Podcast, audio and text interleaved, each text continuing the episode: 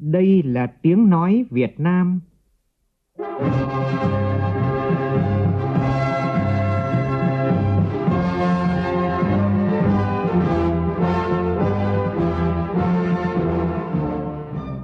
là tiếng nói Việt Nam, phát thanh từ Hà Nội, thủ đô nước Cộng hòa xã hội chủ nghĩa Việt Nam.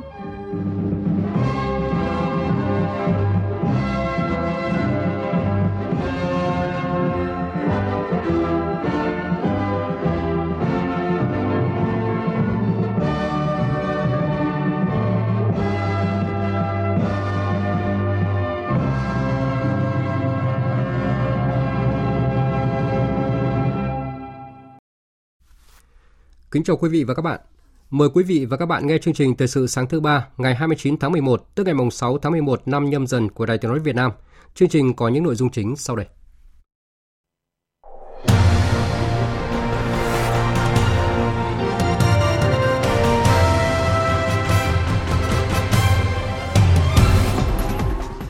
Chủ tịch Quốc hội Vương Đình Huệ bắt đầu thăm chính thức Australia nhằm thúc đẩy quan hệ đối tác chiến lược Việt Nam Australia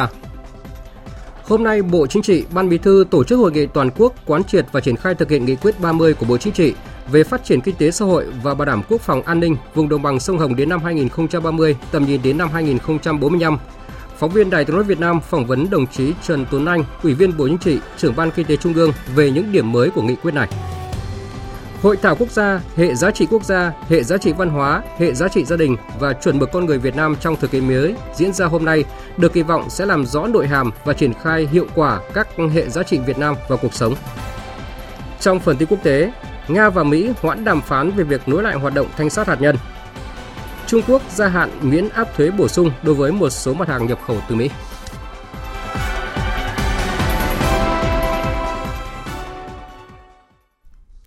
Bây giờ là nội dung chi tiết. Thưa quý vị và các bạn, nhận lời mời của Chủ tịch Hạ viện Australia Mr. Dick, Chủ tịch Thượng viện Australia Suslai, đoàn đại biểu cấp cao Quốc hội Việt Nam do Chủ tịch Quốc hội Vương Đình Huệ dẫn đầu thăm chính thức Australia từ hôm nay đến ngày 2 tháng 12. Chuyến thăm là mốc quan trọng trong việc khởi động nâng cấp quan hệ hai nước lên tầm cao mới, quan hệ đối tác chiến lược toàn diện. Phóng viên Lê Tuyết thông tin. Australia là đối tác chiến lược của Việt Nam ở khu vực Nam Thái Bình Dương. Quan hệ hợp tác giữa hai nước đang phát triển mạnh mẽ và hiệu quả trên các lĩnh vực. Quan hệ giữa Quốc hội Việt Nam và Nghị viện Australia trong những năm qua phát triển tốt đẹp trên cả bình diện song phương và đa phương, đóng góp quan trọng vào tổng thể quan hệ giữa hai nước. Quốc hội khóa 15 tiếp tục thành lập nhóm nghị sĩ hữu nghị Việt Nam Australia tại các diễn đàn liên nghị viện khu vực và thế giới như IPU, IPA, APPF, ASEP, đoàn đại biểu Quốc hội hai nước đã tăng cường trao đổi và phối hợp chặt chẽ về các vấn đề khu vực quốc tế hai bên cùng quan tâm. Tại cuộc tiếp đại sứ Australia tại Việt Nam mới đây, Chủ tịch Quốc hội Vương Đình Huệ khẳng định Quốc hội Việt Nam luôn ủng hộ thúc đẩy làm sâu sắc hơn nữa quan hệ đối tác chiến lược Việt Nam Australia và hợp tác giữa Quốc hội hai nước không chỉ trong khuôn khổ song phương mà còn tại các diễn đàn đa phương. Trả lời phỏng vấn của phóng viên Đài Tiếng Nói Việt Nam tại Australia, Chủ tịch Thượng viện Australia Sulais cho biết chuyến thăm của Chủ tịch Quốc hội Vương Đình Huệ là cơ hội để lãnh đạo cơ quan lập pháp hai nước gặp mặt, thiết lập quan hệ và gia tăng sự hiểu biết về nhau. Đặc biệt, Chủ tịch Quốc hội Vương Đình Huệ là khách mời đầu tiên của Quốc hội khóa mới tại Australia. Điều này chứng tỏ sự coi trọng và đánh giá cao quan hệ hợp tác với Quốc hội Việt Nam. Um, với tư cách là Chủ tịch Thượng viện, tôi cho rằng một trong những điều quan trọng đó là việc trao đổi giữa Quốc hội hai nước. Tôi cho rằng điều này rất quan trọng Nhóm nghị sĩ hữu nghị Việt Nam cũng là một trong những nhóm nghị sĩ hữu nghị đông nhất tại Quốc hội Australia. Chủ tịch Quốc hội Vương Đình Huệ thăm Australia cũng sẽ mở ra cơ hội để hai bên có thể thảo luận về các cách thức mà Quốc hội hai bên có thể hợp tác trong thời gian tới, cũng như sự hợp tác trong việc ứng phó với các thách thức chung mà chúng ta cùng đối mặt. Chuyến thăm chính thức của Chủ tịch hội Vương Đình Huệ đến Australia sẽ là một mốc quan trọng trong việc khởi động nâng cấp quan hệ hai nước lên tầm cao mới, quan hệ đối tác chiến lược toàn diện nhân dịp năm 2023, hai nước kỷ niệm 50 năm thiết lập quan hệ ngoại giao. Đây cũng là mong muốn của phía bạn tại các cuộc tiếp xúc song phương vừa qua. Thưa quý vị và các bạn, sáng nay tại trụ sở Trung ương Đảng, Bộ Chính trị, Ban Bí thư sẽ tổ chức hội nghị toàn quốc quán triệt và triển khai thực hiện nghị quyết 30 của Bộ Chính trị về phát triển kinh tế xã hội và bảo đảm quốc phòng an ninh vùng đồng bằng sông Hồng đến năm 2030, tầm nhìn đến năm 2045. Nghị quyết của Bộ Chính trị được ban hành ngày 23 tháng 11 vừa qua với những chủ trương, định hướng phù hợp bối cảnh mới sẽ là cơ sở cho chính sách thúc đẩy phát triển vùng trong thời gian tới. Phóng viên Đài tiếng nói Việt Nam phỏng vấn đồng chí Trần Tuấn Anh, Ủy viên Bộ Chính trị, trưởng ban Kinh tế Trung ương về những điểm mới của nghị quyết này. Mời quý vị và các bạn cùng nghe. Thưa đồng chí Trần Tuấn Anh, trưởng ban Kinh tế Trung ương, đồng chí có thể cho biết sự cần thiết phải ban hành nghị quyết của Bộ Chính trị về phát triển kinh tế xã hội, đảm bảo quốc phòng an ninh vùng đồng bằng sông Hồng vào thời điểm này. Nghị quyết số 30 thể hiện quyết tâm rất lớn của Đảng và Nhà nước để phát triển nhanh và bền vững của đồng bằng sông Hồng. Thì chúng ta thấy rằng cần phải có những những cái nội dung quan điểm mới của Đảng để đảm bảo cái lãnh đạo chỉ đạo toàn diện để đáp ứng được yêu cầu. Và vì vậy, nghị quyết số 30 của Bộ Chính trị được ban hành thì không chỉ đưa ra những cái định hướng, những cái quan điểm chỉ đạo, những cái mục tiêu và đặc biệt là những cái nhóm nhiệm vụ giải pháp cụ thể mà còn là một cái à, nghị quyết rất quan trọng để cổ vũ và động viên cũng như phát huy các kết quả thành tựu đã đạt được. Và chắc chắn nghị quyết này nó sẽ giúp cho đảng bộ, chính quyền, nhân dân của các địa phương ở trong vùng có được cái hướng đi, có được những cái giải pháp cụ thể để khắc phục các tồn tại hạn chế, đồng thời khai thác và phát huy tối đa các cái cơ hội, các cái điều kiện thuận lợi từ cái bối cảnh mới. À, thưa đồng chí, nghị quyết số 30 về vùng à, đồng bằng sông Hồng có rất nhiều điểm mới. À, theo đồng chí thì đâu là những điểm à, trọng tâm có tính đột phá để phát triển kinh tế xã hội của vùng à, trong thời gian tới? Thứ nhất ấy, là chúng ta cần phải đặt cái phát triển của vùng đồng bằng sông Hồng này trong chiến lược phát triển chung của cả nước. Thứ hai là chúng ta phải hướng tới cái việc cơ cấu lại kinh tế và gắn với cái đổi mới mô hình tăng trưởng dựa trên cái tăng năng suất lao động và đóng góp của năng suất các nhân tố tổng hợp TFP nhất là đối với các ngành sản xuất công nghiệp và dịch vụ hiện đại, cũng như là nông nghiệp công nghệ cao, hữu cơ và tuần hoàn thúc đẩy tăng trưởng xanh, phát triển các mô hình kinh tế tuần hoàn và phải ít phát thải khí nhà kính, hướng tới các cái mục tiêu phát triển bền vững để theo cam kết tại cái hội nghị COP26. Thứ tư là phát triển văn hóa, lấy văn hóa là nền tảng, là sức mạnh nội sinh quan trọng và đặc biệt là phải tập trung khơi dậy mạnh mẽ cái tinh thần yêu nước, cái khát vọng, cái ý chí tự cường dân tộc, cái sức sáng tạo cũng như là các cái tinh thần tận hiến ờ, phát triển hướng tới cái sự phồn vinh cho người dân và sự phát triển cho đất nước. Thứ năm là phải tập trung xây dựng chỉnh đốn đảng và hệ thống chính trị thực sự trong sạch, vững mạnh, tinh gọn, hiệu lực và hiệu quả. Và phải đẩy mạnh cải cách hành chính, phát triển chính quyền điện tử, hướng tới chính quyền số, kinh tế số, xã hội số, công dân số. Tăng cường phân cấp phân quyền trong các lĩnh vực đầu tư, tài chính, quy hoạch, đất đai, môi trường và tổ chức bộ máy gắn với kiểm tra, giám sát và kiểm soát quyền lực. Đây là yếu tố rất quan trọng khi mà chúng ta nói đến cái cơ chế mà phân cấp phân quyền một cách rõ ràng cụ thể hơn nhưng phải gắn với trách nhiệm và đồng thời tăng cường cái năng lực của cái bộ máy thực thi thực hành cũng như là trong cái công tác kiểm tra giám sát để đảm bảo hiệu lực hiệu quả của cái cơ chế mới này. Ờ, xin trân trọng cảm ơn đồng chí Trần Tuấn Anh, trưởng ban kinh tế Trung ương. Quý vị và các bạn vừa nghe phóng viên Đài Tiếng nói Việt Nam phỏng vấn Ủy viên Bộ Chính trị, trưởng ban kinh tế Trung ương Trần Tuấn Anh về những điểm mới của nghị quyết 30 của Bộ Chính trị về phát triển kinh tế xã hội và đảm bảo quốc phòng an ninh vùng đồng bằng sông Hồng đến năm 2030, tầm nhìn đến năm 2045. Thưa quý vị và các bạn, một sự kiện lớn khác diễn ra hôm nay thu hút sự quan tâm của nhiều người, đó là Hội thảo quốc gia Hệ giá trị quốc gia, hệ giá trị văn hóa, hệ giá trị gia đình và chuẩn mực con người Việt Nam trong thời kỳ mới. Nhiều nhà khoa học, chuyên gia văn hóa và các nhà nghiên cứu cho rằng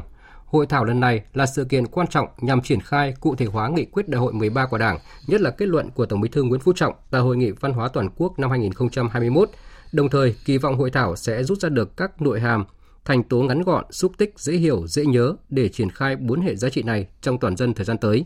Ghi nhanh của phóng viên Nguyễn Hằng.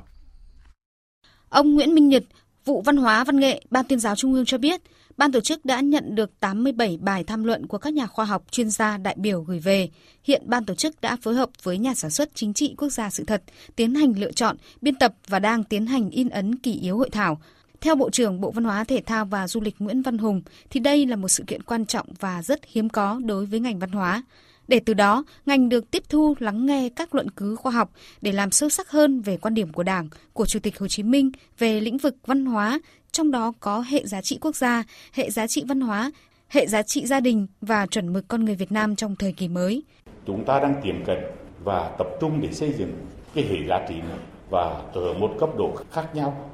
nhưng đều với một quyết tâm là bắt đầu từ con người và từ con người để kiến tạo và để xây dựng đặt con người trong trung tâm và chính vì vậy mà chúng ta đang lan tỏa những giá trị tốt đẹp nhất của con người Việt Nam của dân tộc Việt Nam mình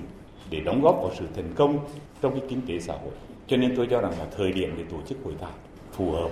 và cũng đúng để chúng ta làm một trong những mục tiêu quan trọng nhất của hội thảo là đưa những hệ giá trị triển khai một cách hiệu quả trong cuộc sống. Về vấn đề này, giáo sư tiến sĩ Đinh Xuân Dũng, nguyên phó chủ tịch chuyên trách Hội đồng lý luận phê bình văn học nghệ thuật Trung ương cho rằng,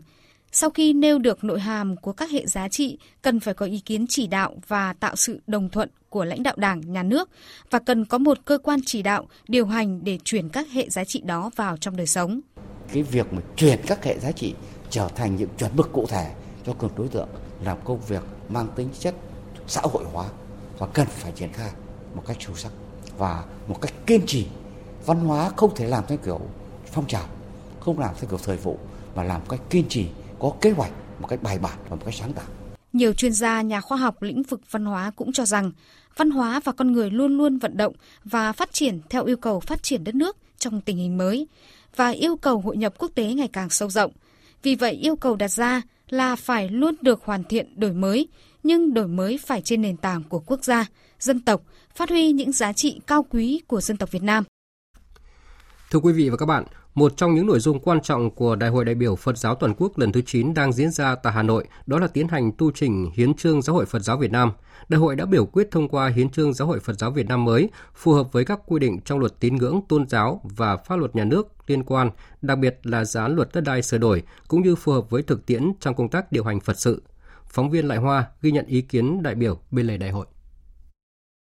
Hiến trương Giáo hội Phật giáo Việt Nam lần này được tu chỉnh, làm rõ các vấn đề về tổ chức tôn giáo trực thuộc, ban quản trị chùa, pháp nhân phi thương mại, quyền sở hữu tài sản. Hòa thượng Thích Huệ Thông, Phó Tổng thư ký Tránh Văn phòng 2 Trung ương Giáo hội Phật giáo Việt Nam cho biết. Đề án tu chỉnh hiến chương lần này xác định cái tài sản rất là rõ ràng, hầu hết các tài sản là tài sản chung bởi vì khi người ta cúng dường là công đức cho Tam Bảo. Về cái tài sản cá nhân, nếu tu sĩ đó chứng minh được cái tài sản này là của riêng mình, như là cha mẹ cho riêng, như là người thân cho riêng, đặc biệt là tín đồ khi họ hiến cúng riêng cho vị đó.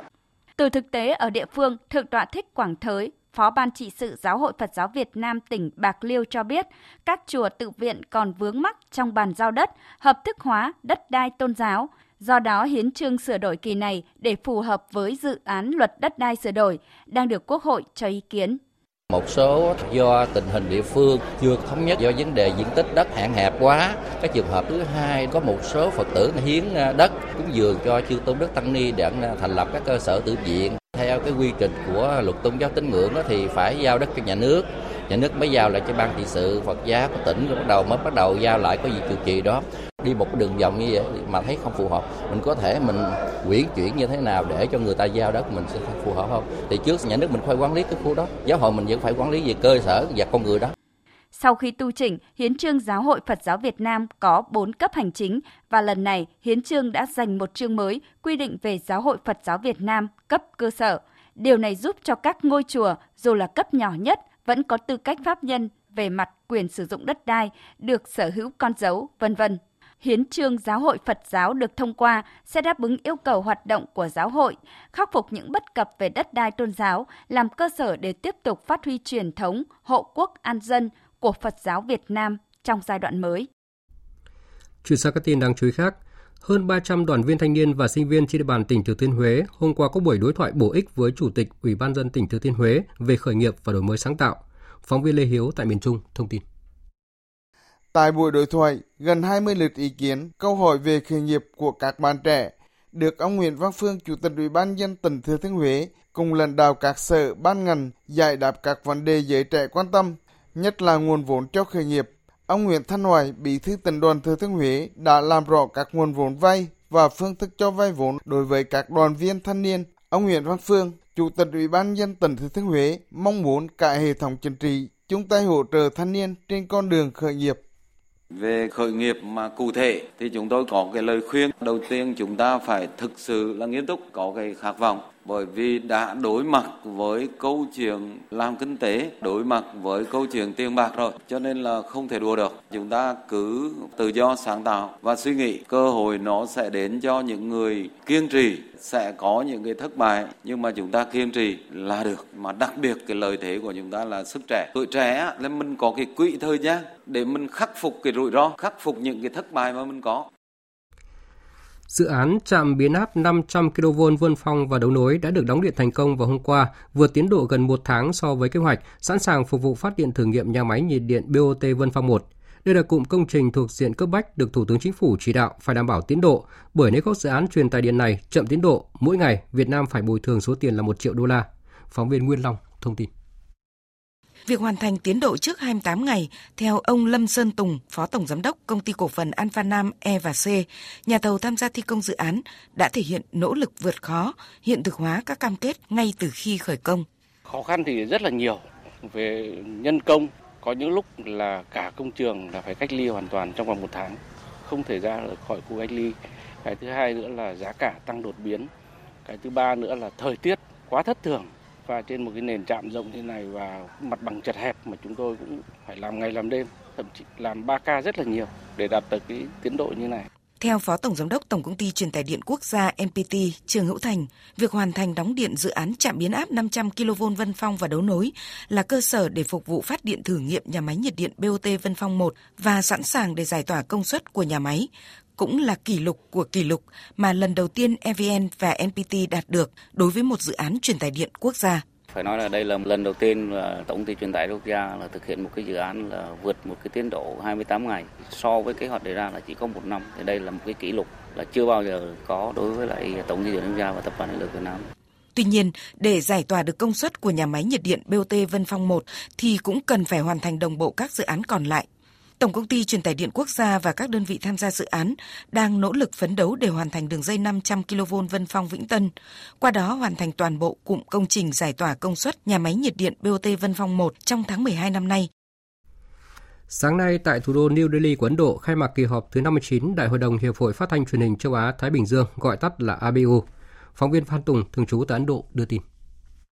Kỳ họp lần này có sự tham dự của khoảng 400 đại biểu từ các hãng phát thanh truyền hình trong và ngoài khu vực – và cũng là kỳ họp được IBU tổ chức trực tiếp lần đầu tiên kể từ năm 2019. Đài truyền hình nhà nước Ấn Độ Prasar Bharati là chủ nhà đăng cai hội nghị. Kỳ họp lần thứ 59 đại hội đồng IBU năm nay có chủ đề Phục vụ con người, vai trò của truyền thông trong thời đại khủng hoảng. Bên cạnh phiên khai mạc diễn ra sáng nay, kỳ họp lần này còn có nhiều hội thảo chuyên đề của các nhóm làm việc của IBU như thể thao, chiến lược và kế hoạch, nhóm các đài phát thanh, ban chuyên đề về nội dung và kỹ thuật – Bên cạnh các vấn đề chuyên môn, các phiên thảo luận đều tập trung và làm rõ việc thấu hiểu thái độ của công chúng trong giai đoạn khủng hoảng và sự cần thiết truyền thông dẫn dắt các hành động chống lại biến đổi khí hậu. Trong khuôn khổ kỳ họp còn diễn ra liên hoan tiếng hát truyền hình IBU và đặc biệt là lễ trao giải thưởng IBU vào tối nay. Thưa quý vị và các bạn, vượt qua hơn 260 đài phát thanh truyền hình các nước, Đài Tiếng nói Việt Nam ghi dấu ấn nổi bật tại giải IBU năm nay khi giành 3 giải thưởng, trong đó lần đầu tiên đoạt liền hai giải xuất sắc ở hạng mục phóng sự thời sự thể loại phát thanh và truyền thông số. Phó Tổng Giám đốc Đài Tiếng nói Việt Nam Phạm Minh Hùng, Chủ tịch Liên tri hội Nhà báo Đài Tiếng nói Việt Nam cho biết. Liên tục trong 3 năm, các cái phóng viên, biên tập viên của Đài Tiếng nói Việt Nam được những cái giải cao của giải thưởng ABU hàng năm ấy, chứng tỏ là uh, uy tín nghề nghiệp, cái tính chuyên nghiệp của Đài Tiếng nói Việt Nam đã đạt cái uh, tầm khu vực và thế giới thì cho thấy là cái cái đào tạo, cái đầu tư rất đúng hướng của đài tiếng nói Việt Nam cho cái việc mà chuyển đổi số và cho cái việc rèn luyện các cái kỹ năng cho phóng viên, biên tập viên để phục vụ công chúng và tôi nghĩ đây là một cái xu hướng rất tốt, một cái tín hiệu rất tích cực và rất đáng khích lệ đối với đài tiếng nói Việt Nam và đối với báo chí Việt Nam nói chung. Thời sự VOV nhanh, tin cậy, hấp dẫn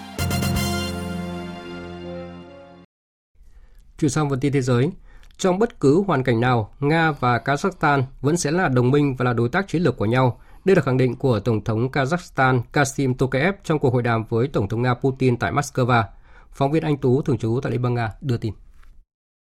Phát biểu tại cuộc hội đàm, Tổng thống Nga Putin nhấn mạnh rằng ông và Tổng thống Kazakhstan gặp nhau thường xuyên và thảo luận về mọi vấn đề, nhưng chuyến thăm hôm nay có tầm quan trọng đặc biệt. Đây là chuyến thăm đầu tiên sau khi ngài Kasim Zomat Tokayev được bầu lại làm tổng thống Kazakhstan và theo nghĩa này, nó mang ý nghĩa tượng trưng, nhấn mạnh tính chất đặc biệt trong các mối quan hệ của chúng ta. Chúng tôi đánh giá cao điều này. Về phần mình, Tổng thống Kazakhstan Kasim Tokayev khẳng định chuyến thăm nước ngoài đầu tiên của ông tới Liên bang Nga tự nó đã mang một ý nghĩa sâu sắc, ý nghĩa chính trị, có tính biểu tượng trong hợp tác giữa hai nước. Năm nay, Kazakhstan và Liên bang Nga kỷ niệm 30 năm thiết lập quan hệ ngoại giao. Ông cùng nhà lãnh đạo Nga ký một tuyên bố chung dành riêng cho ngày lịch sử này. Đối với Kazakhstan, Liên bang Nga đã và vẫn là đối tác chiến lược chính, một quốc gia mà chúng tôi có mối quan hệ sâu sắc trong nhiều lĩnh vực khác nhau. Bộ Ngoại giao Nga thông báo cuộc đàm phán về giải trừ vũ khí hạt nhân giữa nước này và Mỹ dự kiến diễn ra trong tuần này tại Cairo, Ai Cập đã bị hoãn. Theo kế hoạch trước đó, cuộc đàm phán giữa giới chức của hai nước sẽ nhằm thảo luận về việc nối lại các hoạt động thanh sát trong khuôn khổ New START với bị đình chỉ hồi tháng 3 năm 2020 do đại dịch COVID-19.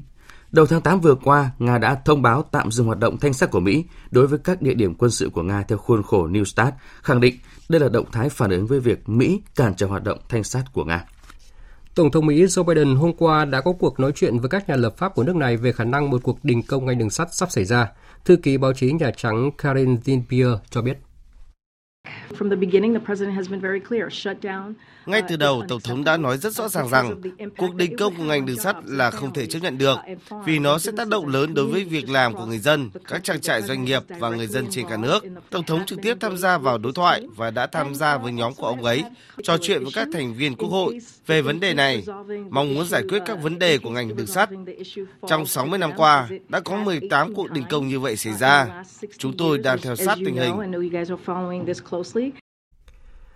Ủy ban Thuế vụ và Hải quan thuộc Quốc vụ viện Trung Quốc cho biết nước này sẽ gia hạn 6 tháng việc miễn áp thuế bổ sung đối với một số mặt hàng nhập khẩu từ Mỹ.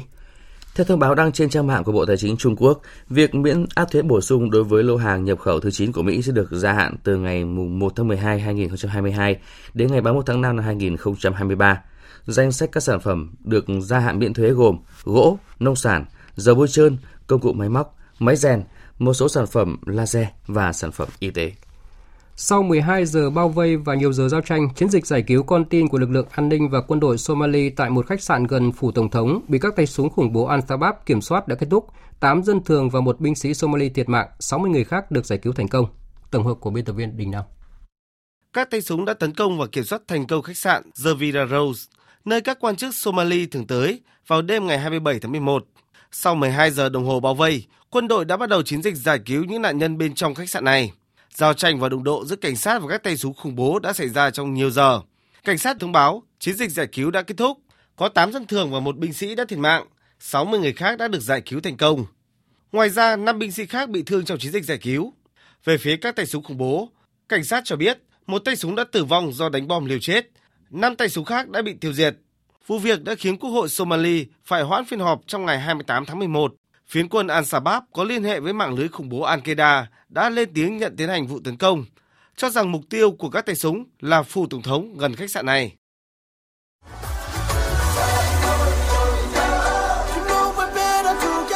Nhật ký World Cup 2022 Nhật ký World Cup 2022 Thưa quý vị và các bạn, lượt trận thứ hai vòng đấu bảng World Cup 2022 đã kết thúc vào dạng sáng nay bằng trận đấu giữa đội tuyển Bồ Đào Nha và Uruguay tại bảng H. Với chiến thắng 2-0, Bồ Đào Nha đã trở thành đội bóng thứ ba sớm giành quyền vào vòng đấu loại trực tiếp sau Pháp ở bảng D và Brazil ở bảng G. Trong khi đó, Qatar ở bảng A và Canada ở bảng F là hai đội bóng đã bị loại. Lượt trận cuối cùng vòng đấu bảng diễn ra cùng giờ từ đêm nay sẽ xác định những đội bóng còn lại giành quyền vào vòng đấu loại trực, trực tiếp. Tại bảng A, cuộc cạnh tranh hai tấm vé đi tiếp chỉ còn lại 3 đội là Hà Lan, Ecuador và Senegal. Vì thế mà hai trận đấu Hà Lan gặp Qatar và Ecuador gặp Senegal diễn ra vào lúc 22 giờ đêm nay sẽ rất khó đoán định, dù cho Hà Lan có lợi thế hơn cả khi đang dẫn đầu bảng đấu và chỉ phải gặp đội chủ nhà đã bị loại. Tại bảng B, sau màn thể hiện ấn tượng trước xứ quên, đội tuyển Iran đang có khả năng cao trở thành một trong hai đội đi tiếp ở bảng đấu này nếu thắng đội tuyển Mỹ trong trận đấu diễn ra vào lúc 2 giờ dạng sáng mai. Nếu hòa, Iran sẽ phải chờ kết quả trận đấu diễn ra cùng giờ giữa đội tuyển Anh và xứ quên mới biết được vị trí của mình. Tuy vậy, khả năng xứ quên thắng đậm đội tuyển Anh là bất khả thi, do đó về cơ bản thì thầy trò huấn viên Carlos Queiroz đang nắm trong tay quyền tự quyết. Dự báo thời tiết Phía Tây Bắc Bộ sáng sớm có sương mù, ngày nắng, đêm có mưa rào và rông vài nơi. Riêng phía Đông có mưa rào và rông rải rác. Cục bộ có mưa to, gió nhẹ. Sáng sớm và đêm trời lạnh, có nơi trời rét, nhiệt độ từ 19 đến 33 độ. Phía Đông Bắc Bộ sáng và đêm có mưa vài nơi, sáng sớm có nơi có sương mù, trưa chiều trời nắng, chiều tối và đêm có mưa rào và rải rác có rông, cục bộ có mưa to, riêng vùng núi có mưa vừa, mưa to, có nơi mưa rất to. Gió đông nam đến nam cấp 2 cấp 3, nhiệt độ từ 21 đến 32 độ. Khu vực từ Thanh Hóa đến Thừa Thiên Huế, ngày nắng, chiều tối và đêm có mưa rào và rông vài nơi. Riêng phía Bắc, Thanh Hóa, Nghệ An có mưa rào và rông rải rác, gió nhẹ, nhiệt độ từ 22 đến 33 độ. Khu vực từ Đà Nẵng đến Bình Thuận, ngày nắng, đêm có mưa rào và rông vài nơi, gió đông cấp 2, cấp 3, nhiệt độ từ 22 đến 33 độ.